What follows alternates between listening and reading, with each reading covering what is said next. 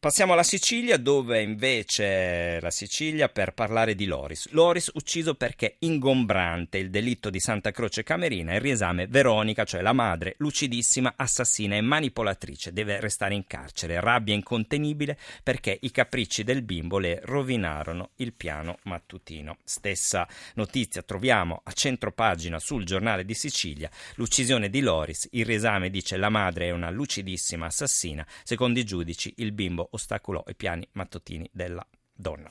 E di questo ne parliamo proprio con la giornalista del giornale di Sicilia, Francesca Cabibbo. Buonasera Francesca. Buonasera, buonasera a tutti voi. Un quadro terribile quello che viene fuori di Veronica Panarello in base alla sentenza del, del riesame. Una feroce assassina, eh, ha una capacità elaborativa di una pronta strategia manipolatoria, un'insospettabile tenuta psicologica che supportano il giudizio di elevatissima capacità criminale. Scrivono i giudici. Ecco, qual è un po' il ritratto complessivo tracciato dal riesame di Veronica Panarello? Il Tribunale del riesame si è espresso in termini assolutamente severi, molto severi nei confronti di eh, Veronica Panarello ed il quadro indiziario che da quasi due mesi tiene in carcere la madre del piccolo Loris è assolutamente confermato dalle decisioni del Tribunale presieduto da Maria Grazia Vagliasin. Come dicevate da studio è stata definita una lucidissima assassina, una elevatissima capacità criminale. Eh, la donna dunque avrebbe ucciso anche se eh, nella eh, decisione del riesame manca ancora eh, l'individuazione del movente. È il movente, che eh, la donna eh, non eh, riusciva a, a, sopportare il bambino che probabilmente voleva seguirla a Donna Fugata dove lei avrebbe partecipato ad un corso di cucina, la stessa Veronica Panarello ad indicare questo particolare. Che tutto questo poi possa essere eh, sfociato addirittura nella decisione di eh, uccidere il bambino è quantomeno inverosimile, ma ad inchiodare Veronica, lo ricordiamo e lo ricorda anche la decisione del riesame, ci sono eh, le risultanze delle 42 telecamere di videosorveglianza sparse per Santa Croce Camerino, un piccolo paesino di eh, 10.000 abitanti, eh, così come tante immagini di telecamere private, di negozi o di abitazioni private.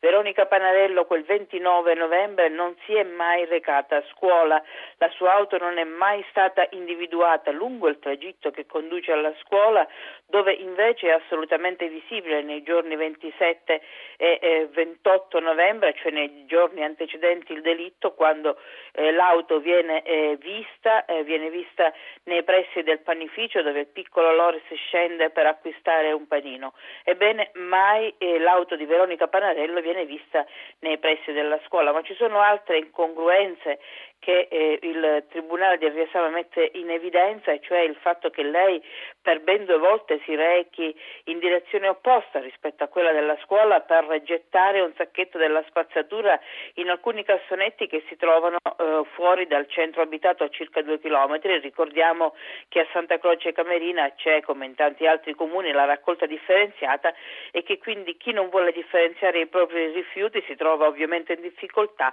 e deve eh, portarli portarli fuori dal centro abitato ed è quello che avrebbe fatto per ben due volte Veronica Panarello e lo avrebbe fatto soprattutto ehm, intorno alle 8.30, 8.35 del mattino quando invece avrebbe dovuto accompagnare Loris a scuola già che era addirittura in ritardo. È impensabile ritenere che una madre che accompagna il proprio figlio a scuola con qualche minuto di ritardo eh, vada invece in direzione opposta per buttare per la spazzatura effetto della spazzatura.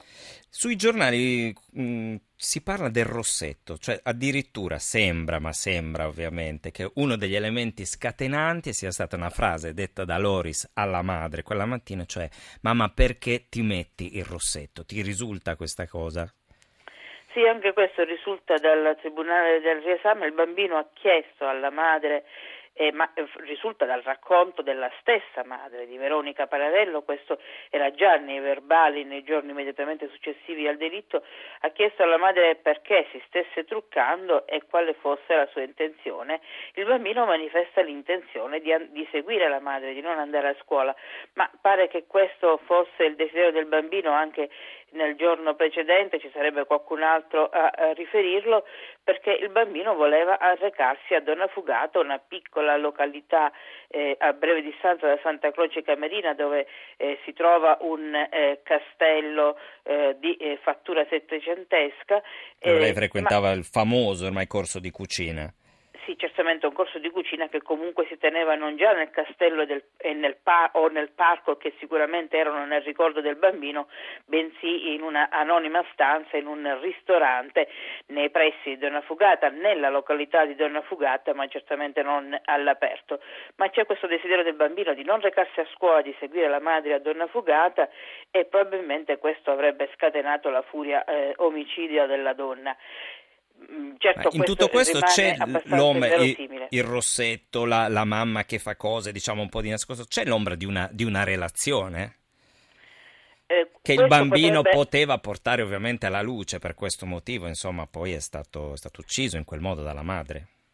Questo sembra eh, palesarsi dalle decisioni, dal, da quanto scrive il Tribunale del riesame, ma al di là di una relazione della madre, eh, sembra comunque che quel giorno la donna dovesse effettivamente recarsi al corso di cucina dove si è effettivamente recata e al quale peraltro si era iscritta già eh, del tempo prima, quindi probabilmente non era il caso di quella, di quella mattina era proprio quello del corso di cucina. In tutto questo, volevo chiederti, avviene fuori un quadro terribile dal, dal, riesame ovviamente di Veronica Panarello. Il papà in questi giorni cioè, ma continua a mantenere le distanze, ha rilasciato qualche dichiarazione, ha detto qualcosa, ha aggiunto qualche elemento?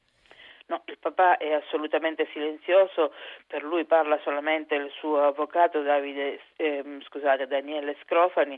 Davide Stivele ha mantenuto un profilo basso di, assoluta, eh, di assoluto silenzio tutta questa vicenda in cui invece altri parenti hanno eh, parlato e parlato probabilmente un po' tanto e peraltro su elementi che poi eh, non sarebbero diciamo così, eccessivamente rilevanti ai fini dell'inchiesta quanto piuttosto su, su elementi marginali.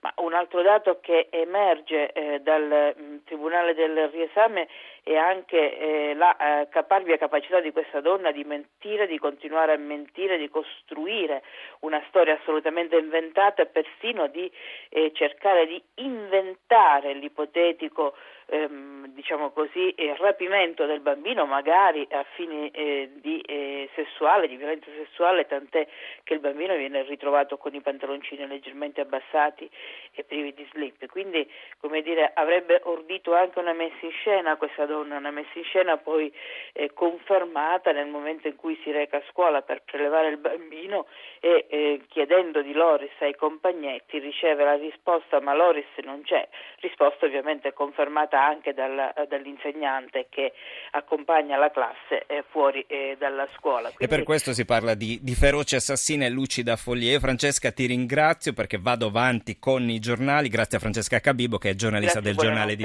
Sicilia, grazie, buonanotte.